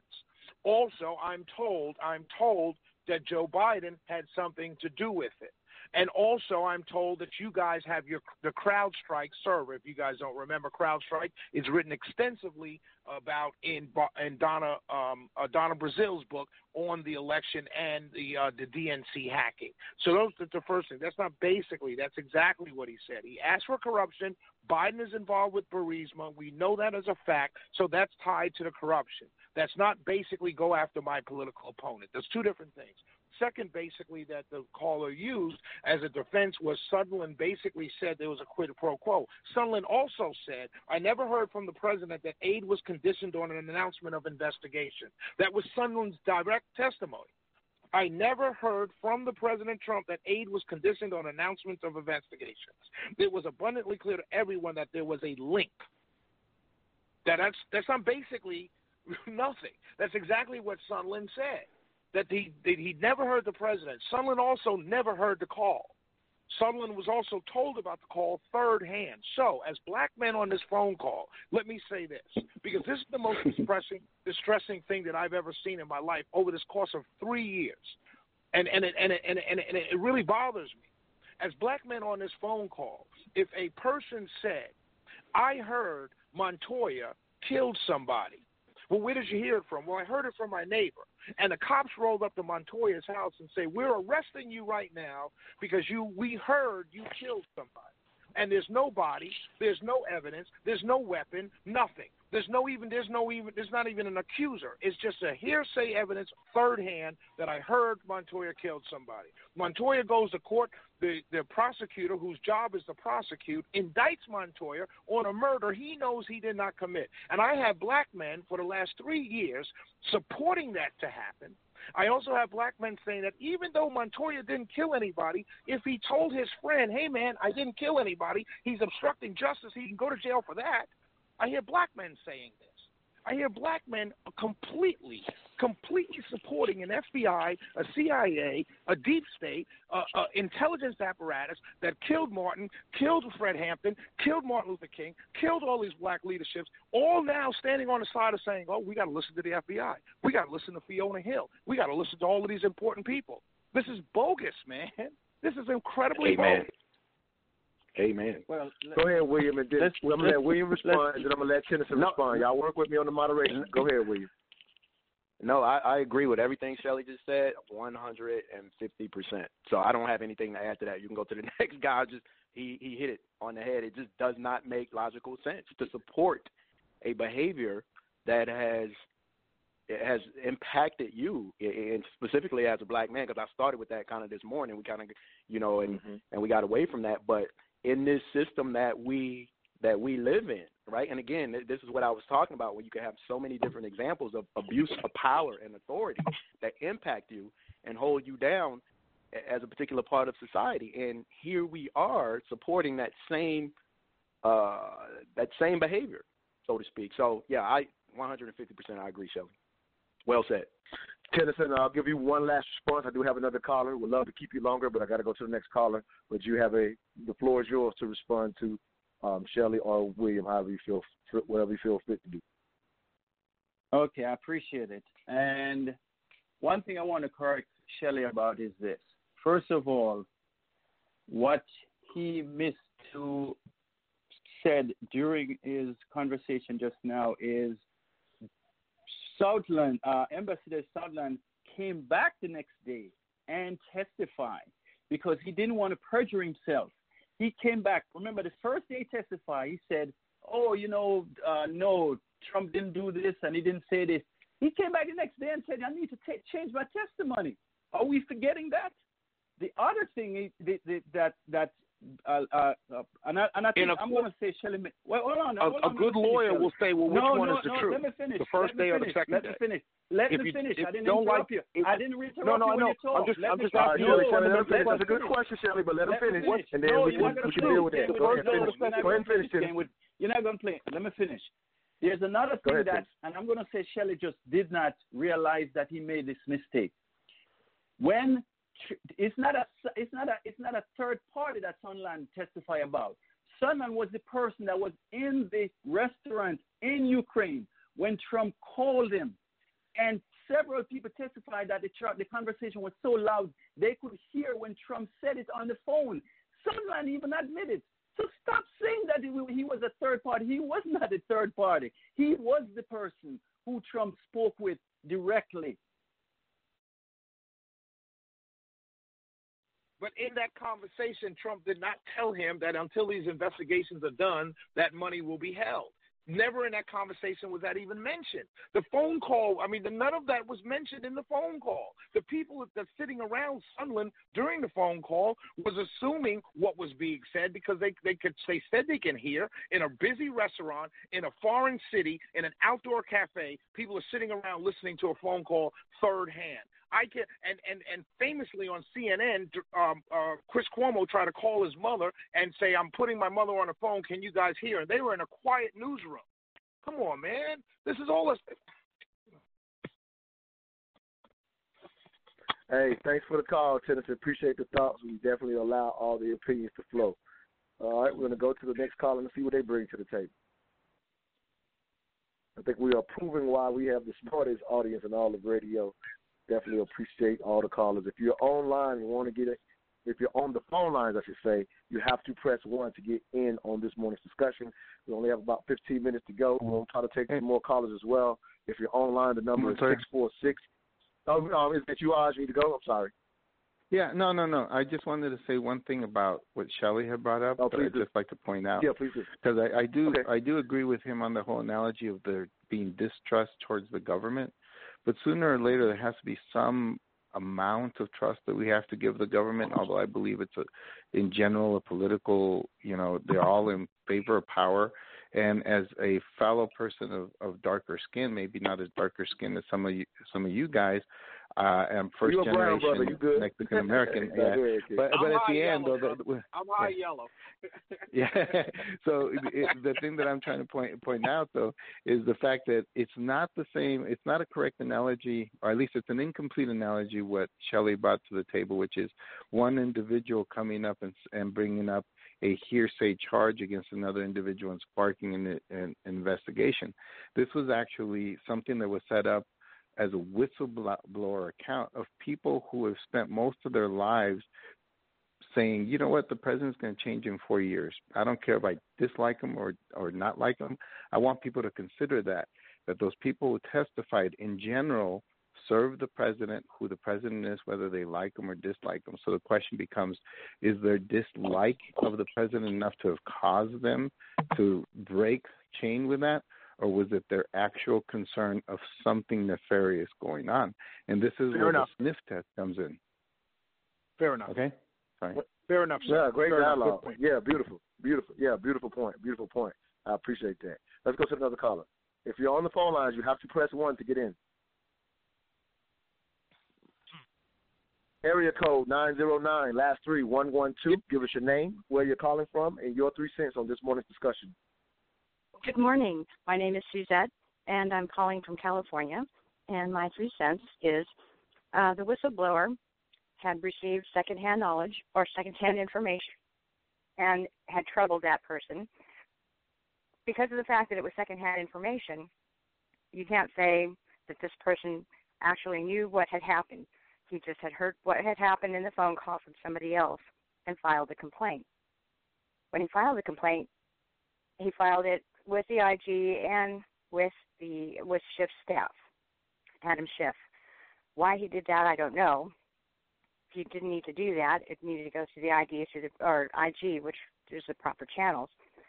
So the IG, for some reason, felt that it was that he needed to take the whistleblower's complaint, and so from there, it was handed to Congress, and then they began the investigation.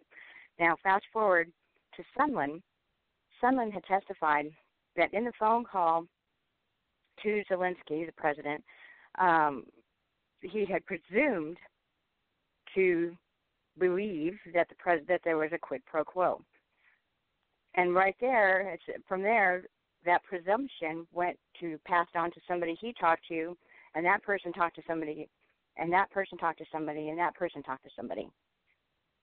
We have Vindman, Lieutenant Vindman or Colonel Vindman, and the young lady that was sitting next to him, and they were both in the room with a phone call, and they each have different transcriptions, and they can't agree as to what was said.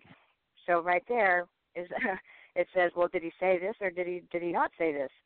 And there was no quid pro quo. They both agreed on that. Again, we're basing it on the assumption. Colonel Vindman had said that's what he believed that President Trump was demanding. But President Trump, those words, never used those words that he demanded an investigation, but that was Colonel Vindman's testimony. Because he's military, he assumed that because he's military, this is what he meant. So what we're trying to determine here is why these people seem to presume to know what was in the president's head, his intention, while he was on the phone call.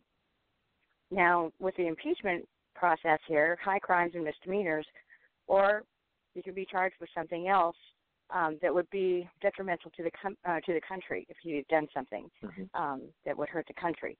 And then he could be impeached. Impeached is the process of investigation, and then the Senate is the one that does the trial.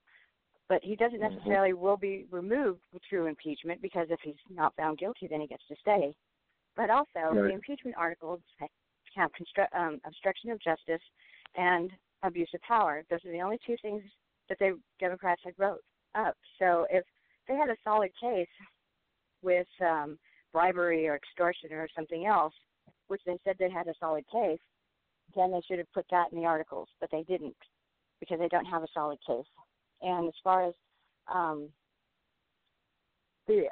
not being able to question John Bolton or I forget the other person that the caller just mentioned.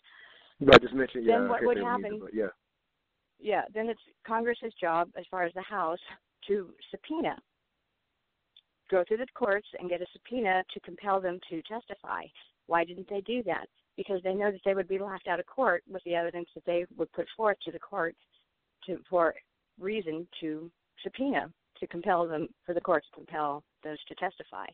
So that would be the normal process, and that's what happened with the Clinton impeachment and other impeachments, is that it is the president's right to, you know, as far as have these people not testify or hand over documents, then Congress needs to go to court and have them. My sister, them will you marry me? Yeah, that's funny. Yeah, basically is laying out the process very specifically. I actually want to let William respond real quick to every, you know, in a sense to how she's laid it out. In her opinion, there's not a real case. I'm not doing this to agree or disagree. Again, I just love the information that all of our callers are bringing, because I admitted in the beginning, I don't know if you were listening, Suzanne, that I actually came to this as probably the least knowledgeable of this entire process. But I wanted to just hear it from people who are very well informed, and clearly you kept up with the process and know the process as well. William, any thoughts, again, just to what you hear Suzanne saying? I just kind of, again, want to hear you as the voice of reason to where she's going with it. No, I'm kind of like you, Montoya. I was in a place, which is why I posed the question, and I think it was kind of cool that you started with the question that I posed, because it was exactly what it was. It was a question. And the question was... Hold on one second. Somebody is moving in the background. Can you mute yourself? Because it's overtaking what William is saying. And what I was saying was... it was a question, and the question was...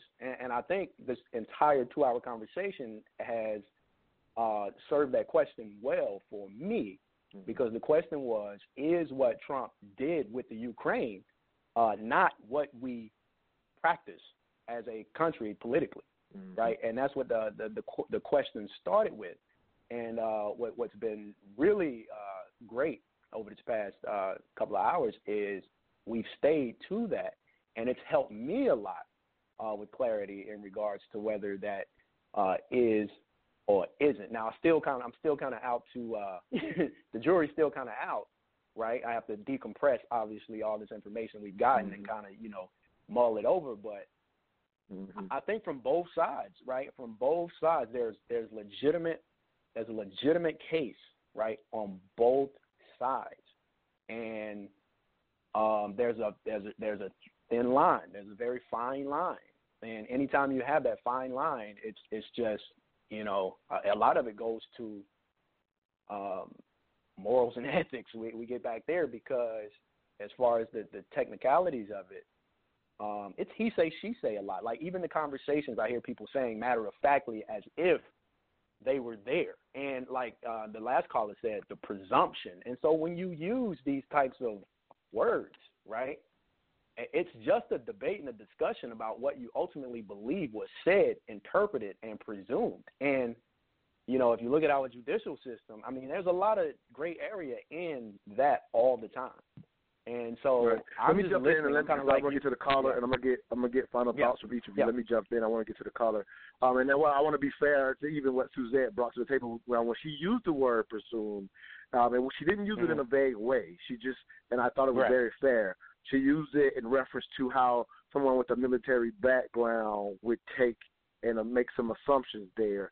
That, and because I'm in the military, I get where she's going. And, again, that's her assessment of why maybe that commander took it as a demand per se. I thought that was a fair presumption on her part, if you will. And, again, it's just me sitting back and listening to it. And so she didn't use it in a vague way. She just kind of gave her assessment of why that military commander made that statement, if you will. Suzette, again, thank you for calling in. I'll give you one, if you will, one quick thought, because I definitely want to get final thoughts from our three amazing guests. As we've tried to have a reasonable conversation on this impeachment, I think we've pulled it off thus far. But go ahead, Suzette. Thank you for calling in from California. How you doing? Go ahead. Thank you for being with us. Thank you very much. I just want to say, as far as the charge of high crimes, misdemeanors, or otherwise, I don't think that President Trump had crossed that line. He may have in other circumstances and other things and it's during his presidency, but that doesn't apply to the specific impeachment and what he's being charged with. So I just ask people to think and be fair when they assess what's going on in Congress in D.C. Thank you so much for taking my call. You guys are great. No, thank you very much, and we'll set up the this proposal from Shelley. We'll set that up offline.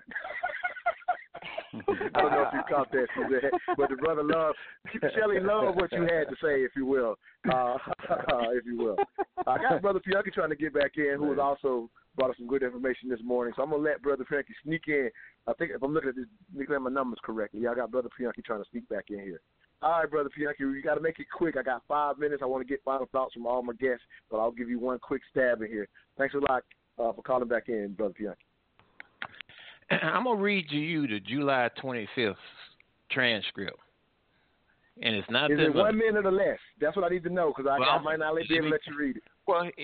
Well, when he's talking, this is what he said to this on top of page 3, first paragraph, and on page 4. He said, I will ask him to call you. He's talking about Giuliani. Rudy's very good. He said that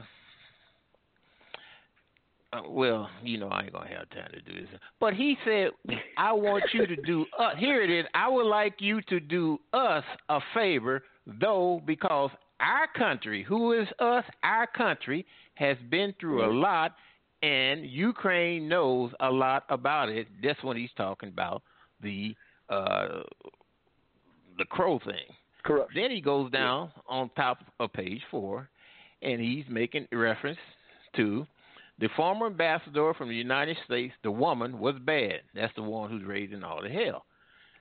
Bad news, and the people she was dealing with in Ukraine were bad news. So I just want to let you know that. The other thing, there's a lot of talk about Biden's son, that Biden stopped the prosecution, and a lot of people want to find out about that. So whatever you can do with the attorney general will be great. Biden went around bragging that he stopped the prosecution. So if you could look into it, it sounds horrible to me. What has he done wrong? Thank you. Hey, I think that's consistent with what Shelley was just bringing to the table. Yep, and he just gave him the exact quote, and which definitely removes the, as Shelley said. Well, hey, do me a favor. Give Shelley my phone number. Give him my phone number so he can call me. And that lady, too. I want to marry her also. She got two choices here. Now, I had no idea that a reasonable conversation about Trump's impeachment would lead to potential wedding bells. Now, that's a new one for me. This is blowing my mind. All right, so what I'm going to do is I'm going to let each of you. Montoya. Yeah, go ahead. I was about to say, I think the fact that everybody's single says a lot about this phone call. Well, I'm actually married, so I'm off the table. I'm actually married too. The two guys. Okay. And you guys are dogs. You guys are dogs. The two guys that proposed are actually married. Hey, William, I knew that, but I wasn't gonna call him out. What I do know is that they ain't even promoting it. They ain't even promoting the show to their wives. They ain't even sharing it with their folks' friends that they're going to be on the air on Mental Dialogue. While I thank Shelley for being on, he's doing a terrible job of promoting the show.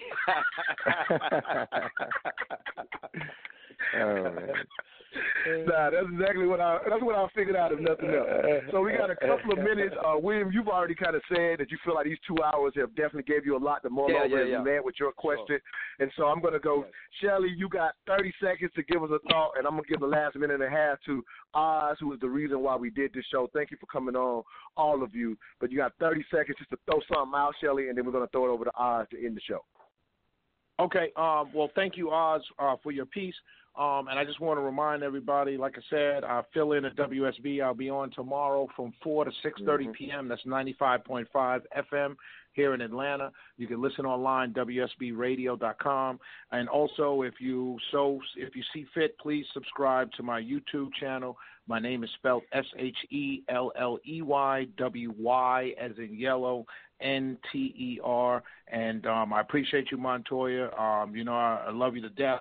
And for those of you who don't know this, Montoya is probably the best talk radio host dancer in the entire world.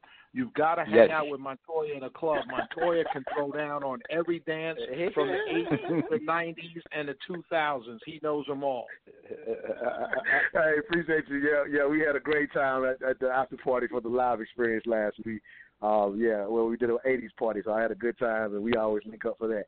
All right, Oz, you got a minute and a half to close us out, right. Whatever you want to get off your chest. I appreciate you for facilitating, being, in a sense, the catalyst for this amazing dialogue, which I think we've had. But regardless of what side of the political table you are on, I think we've at least done what we said we would do, try to have a reasonable discussion. You have a whole minute. The floor is yours. Go ahead. Okay. All right, thanks, Montoya. First of all, thank you for inviting me on your show. Love the way you keep the dialogue open, making sure everybody's clear about their points.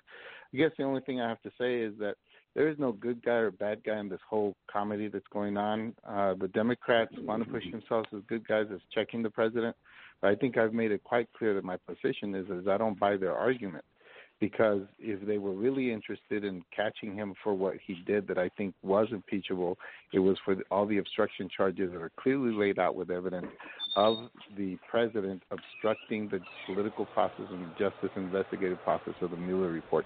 And I believe that was definitely, without, beyond a reasonable doubt, that was impeachable. Now, with preponderance of the evidence, that's all I ask people to consider. Preponderance of the evidence, and should you hold the president to a higher standard? There was clearly a conflict of interest for him to have made the statements that he did, to have asked for the things that he did. And if there was enough scuttlebutt going around with everybody who was surrounded and the secrecy, why in the world impede something that you did not do? If you actually didn't do something, why in the world stop the investigation? Say, come into my house. Look at everything that I've done. I have nothing to hide. That's what I would tell the FBI if they come investigate me for fraud. Why didn't the president do that? That's what I would ask people to think about. Hey, and that's what we leave people with. Thank all three of you again for a great discussion. We will see y'all next Saturday, every Saturday, 10 a.m. to 12 p.m., the Mental Dialogue Talk Show. All I ask is that you think.